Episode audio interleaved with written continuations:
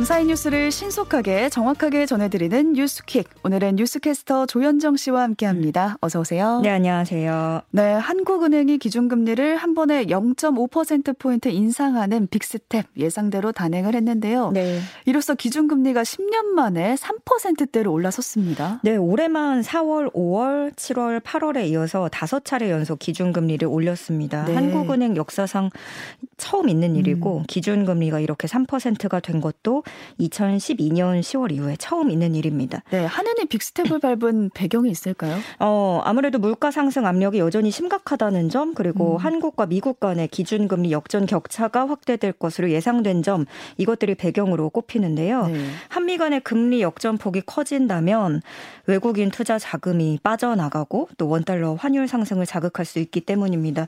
원달러 환율이 오르면 당연히 원화 가치가 떨어지고 수입할 때 물가를 자극해서 네. 가뜩이나 지금 치솟은 물가가 다시 들썩일 가능성이 높겠죠. 어, 이번 빅스텝 단행으로 미국과의 금리 격차는 일단은 0에서 0.25% 포인트로 좁혀졌습니다. 음. 그렇지만 다음 달 초에 연준이 4연속 자이언트 스텝을 밟는다면 차이는 0.75에서 1% 포인트로 다시 벌어질 전망이고요. 네. 우리나라 기준금리를 결정하는 한국은행 금융통화위원회는 다음 달 11월 24일 한 차례 남아 있습니다. 네. 지금 고금리, 고물가, 고환율의 삼고 현상이 내년 초까지는 지속될 가능성이 높아졌고 부동산 버블이 꺼지면서 가계부채 부실 뇌관이 한층 커질 것이라는 우려도 커지고 있습니다. 네, 올해 한 차례 더 금리가 올라갈 가능성이 지금 남아 있는 거고요. 기준금리가 올라가니까 은행권 대출 금리도 네. 이제 높아질 거다 이렇게 예. 상을할 수밖에 없는데 주택담보대출 금리가 8%대로 예상이 되고 있습니다. 아, 네, 지금 주담대 받으신 분들이 상당히 걱정이 네. 많으실 텐데요. 이미 어제 기준으로 5대 시중은행 주택담보대출 고정형 금리는 7%를 넘어선 아, 상태였습니다. 네. 어, 신용대출의 경우에는 5%대 금리 상품이 시장에서 자취를 감출 전망이고요.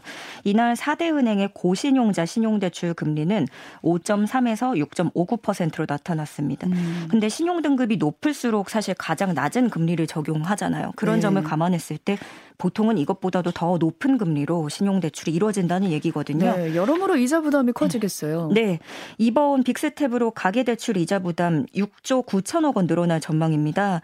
11월에 연내 추가 빅스텝에 나선다면 2개월 만에 약 14조 원이 늘어나게 되는데요.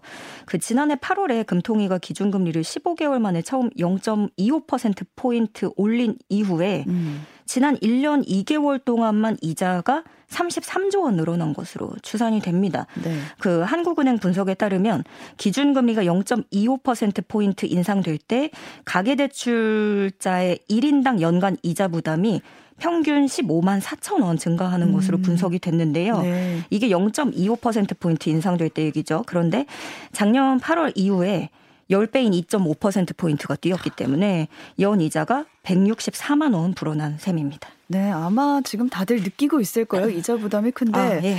이보다 또 더한 사람이 음. 있어요. 살인적인 금리를 적용해서 돈을 받아낸 불법 대부업자들이 붙잡혔는데 적용한 금리가 어마어마하다고요. 아, 무려 연 3,395%의 금리를 적용했습니다. 3,395%요? 예, 잘못된 숫자가 아니에요. 예. 네. 경기도 공정특별사법경찰단 특사경에 따르면 등록 대부업자인 A 씨는 경기도 남양주시 일대 저신용 상인들에게 다가가서 급전 등의 명목으로 돈을 빌려주고 대출 원금의 30% 이상을 받아서 챙겼습니다. 아. 이런 방법으로 A 씨는 지난해 2월부터 올해 9월까지 99명에게 모두 15억 4천만 원을 빌려주고 이자만 6억 6천만 원을 받아냈습니다. 음, 네. 또 미등록 대부업자인 B 씨는 인터넷에 긴급 대출 광고를 올리고 100명에게 14억 1천만 원을 빌려준 뒤에 연이자율 최고 290%에 달하는 2억 7천만 원을 이자로 받았습니다. 음. 특히 상환이 지연될 경우에는 집으로까지 찾아가서 협박을 하고 네. 폭행하는 불법 행위도 일삼은 것으로 드러났습니다. 어, 경기도 특사경은 이런 혐의로 19명을 입건했고 수사를 마무리하는 대로 검찰에 넘길 예정입니다. 네. 다들 아시겠지만 또 청약 당첨되기 굉장히 어렵잖아요. 근데 이 청약 조건을 음. 맞추려고 위장 이혼을 하거나 그런 부정한 방법으로 아. 청약에 당첨된 사례가 적발됐다고요. 네, 사실 오래전부터 있던 방법이긴 한데 음. 이번에도 대거 적발이 됐습니다. 네. 국토부가 올해 한국부동산원과 합동으로 지난해 하반기 분양단지 중에 부정 청약 의심단지 50곳을 대상으로 점검을 실시한 결과 이런 교란 행위를 170건 적발했습니다. 아. 유형별로 보면 위장 전입이 128건으로 가장 음. 많았는데요. 그게 원래 청약 걸때 해당 지역에 살아야 된다 아니면 음. 무주택 세대 구성원이어야 한다라는 자격이 있잖아요. 네. 어, 그 자격을 얻기 위해서 해당 지역의 주택, 상가, 비닐하우스 등의 주소지만 옮겨놓고 청약을 하는 음. 방식이었습니다. 네. 그리고 또 특별 공급 횟수에도 제한이 있고 재당첨은 제한을 어, 걸어두곤 하는데 그걸 또 피하기 위해서 허위로 이혼을 하고 음. 청약하는 방식의 부정도 9건 적발이 됐습니다.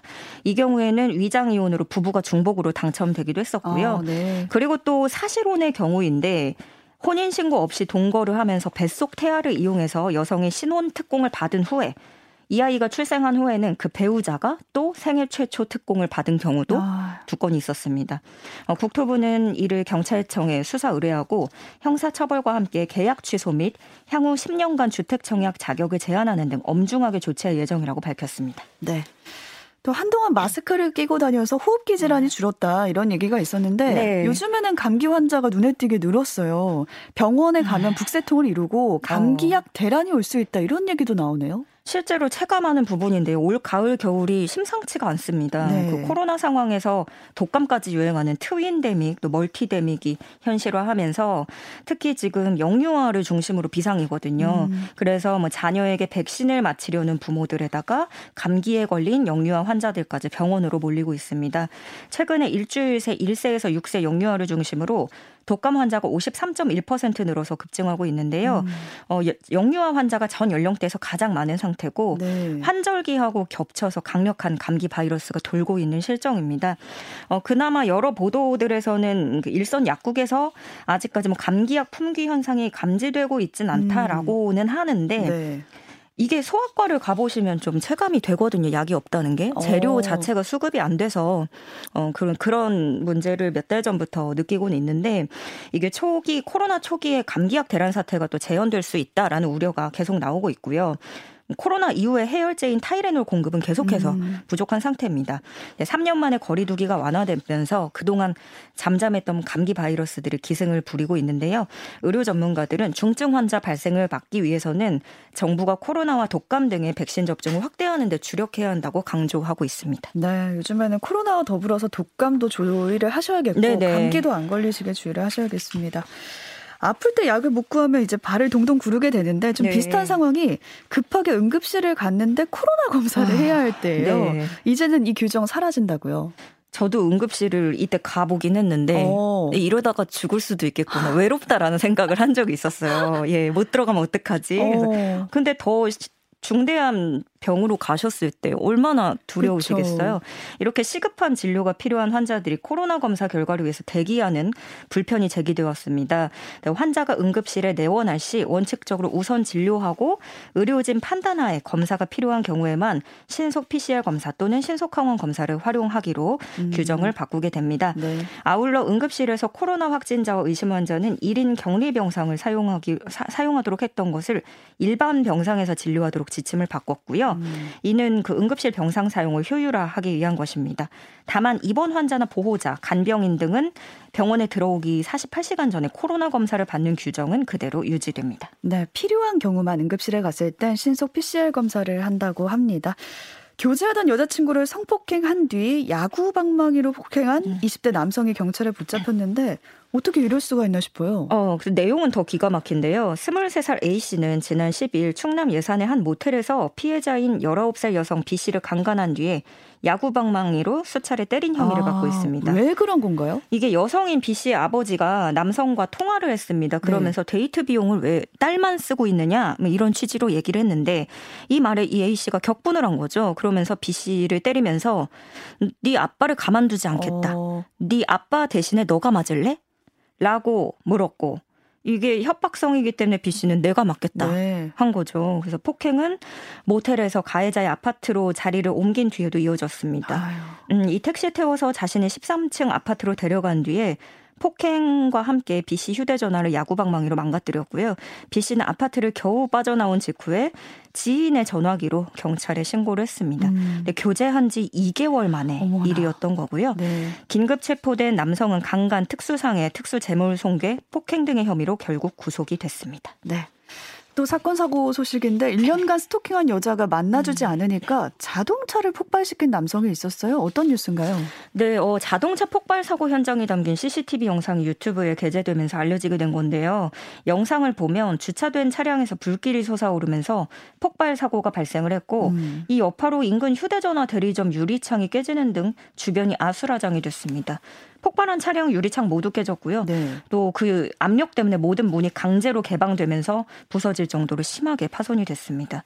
근데 이후에 이 차에 있던 남성 A 씨가 상처를 입은 채로 한 건물 안으로 들어가는데요. 오. 그 가게로 들어가서 여성을 찾았습니다. 네. 그가 1년간 스토킹하고 있던 여성이었던 거죠. 아. 그래서 해당 가게 사장이 말하기로는 우리 직원을 그 남자가 1년 전부터 계속 쫓아다녔다. 음. 어, 여성이 자신을 만나주지 않자 결국에는 극단적 선택을 하겠다면서 차량 폭발 사고를 낸 것으로 보고 있습니다. 어, A 씨는 경찰에 체포된 후에 병원에 이송이 됐고요. 치료를 받은 후에 입건해서 조사할 예정입니다. 네.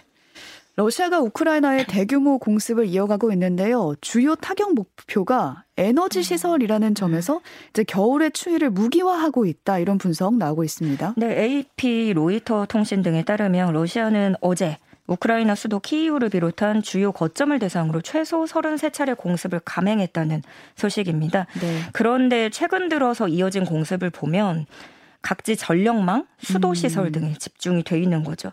그 여파로 키이우에서는 전력 배급제가 시행되고 있고 그 밖에 여러 도시에서는 상수도 시설 파괴로 급수 문제를 겪고 있습니다. 에너지를 아예 끊어버리겠다는 거네요. 네, 이렇게 에너지 시설에 타격을 주면서 우크라이나에는 의지를 꺾어버리는 효과가 있고 음. 그외 서방 국가에는 에너지를 하나의 무기로서 이렇게 전략을 강화하려는 의도가 담겨 있다라는 분석이 외신에서 나오고 있는 겁니다. 어, 조 바이든 미국 대통령을 필두로 주요 7개국 G7 정상들은 최근에 우크라이나를 최대한 지원하자는 데 합의를 했고요. 네. 다만 이렇게 추운 겨울 앞두고 높은 에너지가로 고통을 받으면서 앞으로 유럽도 우크라이나 지지가 다소 줄어들 위험성이 있다라는 음. 전망도 나오고 있습니다. 네, 조금 전에 또 들어온 소식인데 오늘 새벽에 유엔 총회가 러시아의 우크라이나 영토 병합 시도를 규탄하는 결의안을 채택했다고요. 네, 유엔 회원국들은 미국 뉴욕 유엔 본부에서 열린 긴급 특별 총회에서 러시아의 불법적 병합 시도를 규탄하는 결의안을 찬성 143표, 반대 5표, 기권 35표로 가결을 했습니다. 네.